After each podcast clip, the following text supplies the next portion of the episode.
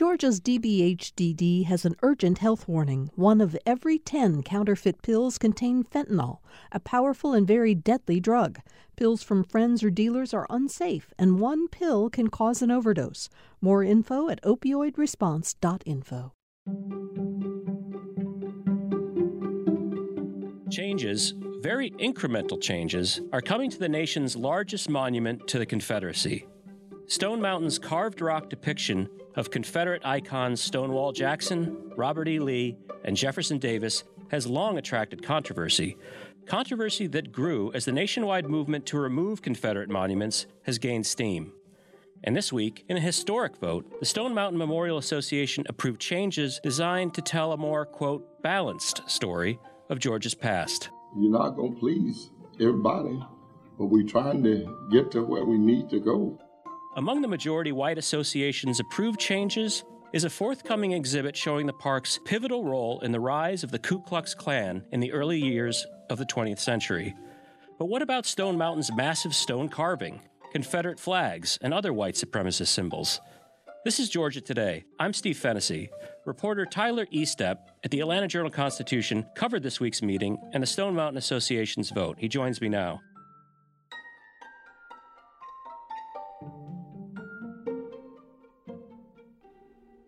I was at Stone Mountain. I go there every few weeks and I, I, walk up there with my sons. And this past time I was there with my nine year old son. And you know, that walk up trail to the top of Stone Mountain passes these flags, including the Confederate flag. And if you've lived here a long time, as I have, you start to almost not even see it anymore. But when I went up last time sort of thinking about what's been going on with Stone Mountain, you look at it and you realize just how sort of remarkable it is that these symbols of a failed insurrection against the United States still sort of are aired so prominently there. I'd like to talk a little bit about how the carving specifically came to be there because there was a park there, a state park, a Stone Mountain, before there was ever a carving. So, how did the carving come to be there in the first place?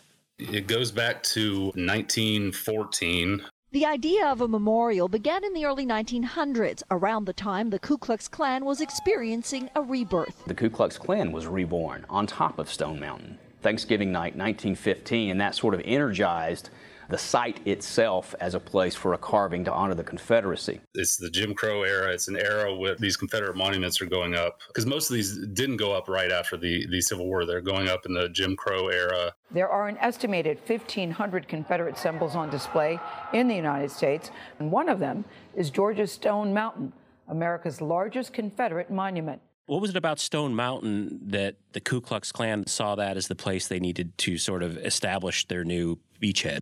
Sam Venable, his family actually owned Stone Mountain and operated it as a granite quarry. Well, he was a Klansman. He was very sympathetic to the cause and basically allowed them to do these ceremonies at Stone Mountain, do these rallies. So it's not necessarily a, a Klan undertaking per se, but it is, there's tentacles everywhere, essentially. This was before Stone Mountain was a state park, obviously, right? Mm-hmm.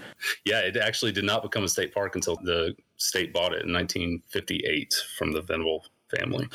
The Venable family essentially gives a um, but a lease to the to the northern face of the mountain to the United Daughters of the Confederacy, who is just a at this time is just a deeply influential group. I mean, it's it's white high society women that are involved that have a lot of economic power and a lot of social power.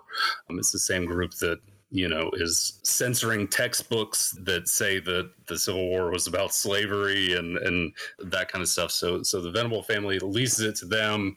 They create a, an organization to raise funds and hire a sculptor. Who did they hire, and how did they determine what exactly they were going to carve into the mountain? Right. So uh, Helen Plane, who was the president of the Daughters of the Confederacy, she reached out to a, a guy named um, Gutzen Borglum. He had at this time had recently actually carved a famous bust of Abraham Lincoln, ironically enough. Gutzen Borglum was the architect of Mount Rushmore. He was born of Danish immigrants in the western state of Idaho. Not only was he a talented artist and sculptor, but he was a political activist back in the 1920s when our country was prospering he starts carving by about 1923, i believe and they're raising money they're even they're getting you know cuts of the box office from screenings of birth of a nation D.W. Griffith's Birth of a Nation was the single most important American film in early cinema. But the film is about history. It's about the Civil War and Reconstruction and the nation, the birth of a nation. It just so happens that the American nation has to be born out of white supremacy. But it was also the most pure, honest, unfiltered distillation of white racial thought at that time but then things get kind of derailed and it's a little murky, but eventually a spat between Borglum and a gentleman who runs the um, predecessor of the Stone Mountain Memorial Association. They apparently didn't like each other and actually uh, allegedly supported different candidates for the leader of the Klan. So they get in a fight. Borglum gets fired in about 1925 they hire another sculptor named Augustus Lukeman, who gets to work eventually. Uh, he actually carves his own version of Lee's head, then blows up Borglum's work so the carving has been blown up before, and then that's essentially the last thing that happens with the carving for 30 years. The depression comes, the they have problems with financing, World War II, etc., and it kind of lays dormant for three decades. And and what revives it? Brown v. Board, oddly enough. Brown versus Board of Education of Topeka. Decided in 1954, Brown versus Board was a landmark case that opened the door for desegregation and the modern civil rights movement. In Brown, the Supreme Court ruled that segregated schools for white and black children, which had been prevalent throughout the American South since the 1896 decision in Plessy v. Ferguson legalized segregation, were in fact inherently unequal. So within a couple weeks, Marvin Griffin, who is the lieutenant governor of Georgia at the time, he announces his candidacy for governor and says he's going to maintain segregation at all costs and he's going to buy Stone Mountain and finish the carving. It's part of a movement called massive resistance that kind of takes place across the south where officials and, and everyone else kind of do everything they can to push back against federal integration efforts the carving that's kind of just like a, a middle finger if you will to the United States government. And that the Griffin is also, you know, once he was elected, he changes the Georgia state flag to include the Confederate battle emblem. So it's all kind of part and parcel of the same reaction to um, Brown v. Board. They're also doing other things that sort of commemorate or memorialize, honor the Confederacy. What are some of the other things they do? So they basically uh, attempt to produce a, a antebellum plantation from scratch. They bring in slave cabins, quote unquote slave cabins. They build a big house, quote unquote, and and create this kind of neo Confederate theme park. I think I've heard it phrased that way before.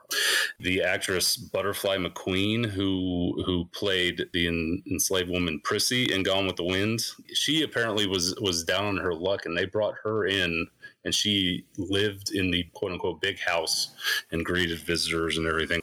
And at the same time, you know, they're building the lake, you know, different other facilities. And a lot of that was built with prison labor. So it just adds another layer to the ugly history. So yeah, it was it was worked on throughout the 60s and then dedicated in 1970 during the Nixon administration in a depressing sort of way. It kind of spans this full almost a century of American history where it's they resumed the carving after Brown v. Board in the middle of the civil rights movement when Martin Luther King, who was born 20 miles to the west, is leading the, the civil rights movement it is about the Confederacy, but not really. They're more about celebrating the defeat of Reconstruction and glorifying white supremacy. Stay with us for more on Stone Mountain's past and present, and what's behind the decision to tone down the park's racist imagery. This is Georgia Today. I'm Steve Fennessy. At a time when information continues to come at us faster and faster, sometimes you need to hit pause and rewind. NPR's Throughline takes you back in time to the source of the news stories filling your feed. Find NPR's Throughline wherever you get your podcasts.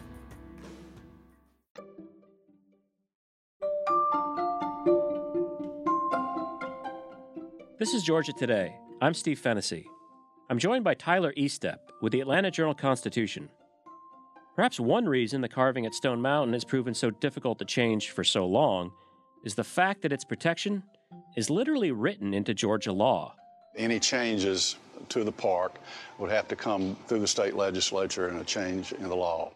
Which sort of raises the question about why is the destruction of the carving not really in the cards here? I just don't think we're there yet in terms of the political will. I mean, you look at some of the changes that they approved on Monday, they're trying to navigate a very fine line. State law does protect the monuments. Yeah, there's a lot woven into to the law. Some of it has been strengthened even recently. What has been sort of the role of Stone Mountain Park and, and specifically the carving in terms of being a point of controversy about whether it should stay, whether it should go, in terms of kind of how we get to this moment that we're at now? It was really the Charleston shooting in 2015 that kind of started this whole conversation again in earnest. A white supremacist murdered nine people in Charleston, South Carolina. They were worshipers at Emanuel AME Church. And that kind of reignited the debate over Confederate monuments. Shooter Dylann Roof was convicted and sentenced to death. Before the Emanuel massacre, he posted a racist manifesto online. Roof posed for pictures with Confederate flags. And then as the years progress, with, you know, every time there's a police shooting of a black man, it kind of flares back up again. Last summer, with all the protests surrounding George Floyd and other deaths at the hands of police, protests resume. A group called the Stone Mountain Action Coalition formed last summer with the express purpose of trying to get things changed at the park. Folks like the DeKalb NAACP, the Atlanta NAACP, they've been trying to do this for years, but the Stone Mountain Action Coalition kind of got to them. What is it that they actually want to see happen? Some folks are, you know, hardline. We want to dynamite the carving off the mountain, that kind of stuff. Others are a little more, you know, practical isn't the right word, but a little more practical when it comes specifically to the carving. They don't they don't want it there, but they realize that it's a three acre carving on the side of a granite outcropping. You talked about how last summer, in particular, there was kind of a concentrated effort around trying to make some changes at Stone Mountain Park. What kind of pressure did Governor Brian Kemp feel the most tangible pressure, I guess, that he's feeling is economic, which it's all kind of tied together. The um, Herschend Family Entertainment, which is the company that has run, they call it revenue generating attractions at the park since 1998. They came out last summer and said that they are pulling out of the park due in, in, in part to clashes between Confederate groups, militia groups, counter protesters, that kind of stuff. They're pulling out. The Marriott is evidently considering doing the same thing. At they run the uh, the main convention center and hotel Protect the nation. Protect the black nation. Hundreds of protesters dressed in black, armed with assault rifles, and a passionate plea at Stone Mountain Park today demanding the carving of Confederate figures be removed from the mountain. Brian Kemp is now facing, you know, protests from increasingly vocal contingents in the state to make changes there. So how does he respond? What does he do? Last month, he appointed Reverend Abraham Mosley, who is a pastor from Athens, his hometown of Athens, to be the chairman of the Stone Mountain Memorial Association. And Reverend Mosley is the first black person to chair the group. He says if people are looking for him to push for the removal of Confederate iconography, like the stone carving of Confederate leaders, they might be disappointed. Hopefully, we'll make tomorrow better for generation to come. But this is past. You can erase it. You can put a flag over. it, You can put anything else. Would that really take away what it stands for? Mosley says his hope is to turn Stone Mountain into a family destination for people of every race and background. I want it to be a place where families can feel comfortable coming. How, how much power he actually has is up for debate, but it is at least a sign that the state is willing to consider making at least incremental changes at the park. To what degree does Reverend Mosley's appointment as chairman of the board does that indicate that you know there might be even more changes forthcoming? I'll put it this way: they they wouldn't be doing any of this without a stamp of approval of some sort from the governor's office, right? So he's playing it behind the scenes, but he is clearly in favor, if not, if, if for no other reason than than the economic implications, he's in favor of incremental changes. He's facing a, a primary, a tough primary, and so he has to f- cater to different constituencies, at least in that part. So he has he has a, th- a very thin line he has to walk. Oh yeah, absolutely. So, going into this week, the, the board was going to meet to consider proposed changes to aspects of the park. What were some of those proposed changes, and which ones specifically were accepted, which were rejected? Everything that they had on the table was accepted. The board announced several changes to Stone Mountain Park, but first said the famous carving of the three Confederate leaders will stay. They will, however, move the controversial Confederate flag plaza from the walk up trail to the base of the carving and will build a museum at Memorial Hall to, in their words, tell the complicated history behind Stone Mountain and the motivations for the carving. They'll also create an advisory board, which could recommend further changes, including getting rid of Confederate general street signs. Board Chair Abraham Mosley admitted the compromise would not make everyone happy. The uh, Stone Mountain Memorial Association board voted to move those flags that have been at the base of the walk-up trail since since the 60s, essentially since the park opened, and they are going to move them to a I guess kind of a mini park within a park. It's called Valor Park. It's kind of down near the base of the mountain on the carving side. It's an area where there's already a lot of kind of smaller Confederate tributes and, and that kind of thing. And their thought process, from what I can glean, is you get them off of the walk up trail, which is probably the most heavily trafficked part of the park. So folks that don't want to see them don't have to walk past them every time they climb the mountain. State law, it mandates that they be moved to a place of similar prominence, I think is the term in the law. So they thought that that was a um, good compromise, I suppose. Was there significant debate at the the meeting? Like who, who showed up to voice support or opposition to these proposals? The room was split probably about 50 50. Some Confederate monument supporters seemed okay with the changes. It's not destruction of the monument. It's, you know, they move the flags. As long as they put them in a place of honor, I don't have a terrible issue with it. But opponents say they'll accept nothing except the removal of all Confederate imagery. I'm shocked and appalled at what we saw here today. We saw them whitewash history. There was the Stone Mountain Action Coalition and then members of the Atlanta and DeKalb NAACP, they were holding signs that said, take down the hate, you know, that kind of stuff. There was also a decent contingent of folks from, you know, the Sons of Confederate Veterans and supporters along those lines. And those folks, actually, earlier in the day before this meeting, they had tried to pitch the, the Memorial Association on kind of going the complete opposite direction and kind of leaning into quote unquote heritage tourism. I tend to doubt that that will go anywhere, but um, that was their pitch. And, you know, the activists that were there, they're kind of walking a, a sensitive line. I mean, something is better than nothing, right? But they just want it all wiped off the face of the mountain, essentially. Tyler, I think about what's happened politically in Georgia in the last year or so. For the first time since 1992, majority of Georgians chose a Democrat for president. You know, and there huge political forces now that Georgia really is a state that's in play. And so, to what degree is this whole debate part of a larger kind of story about who Georgia wants to portray itself as to everyone else? Right. I think that's certainly part of it. You listen to these activists, you listen to, to even, you know, Democratic state lawmakers. They say that this presents Georgia as Georgia is a monument to the Confederacy, I guess, uh, is kind of what they're saying. And, you know, celebrating the Confederacy is just not a good look. You know, one of the things that strikes anyone who goes to Stone Mountain Park, and especially when they go up the, the walk up trail to the top, you pass hundreds and hundreds of people. And pretty much any day of the week or any time of day.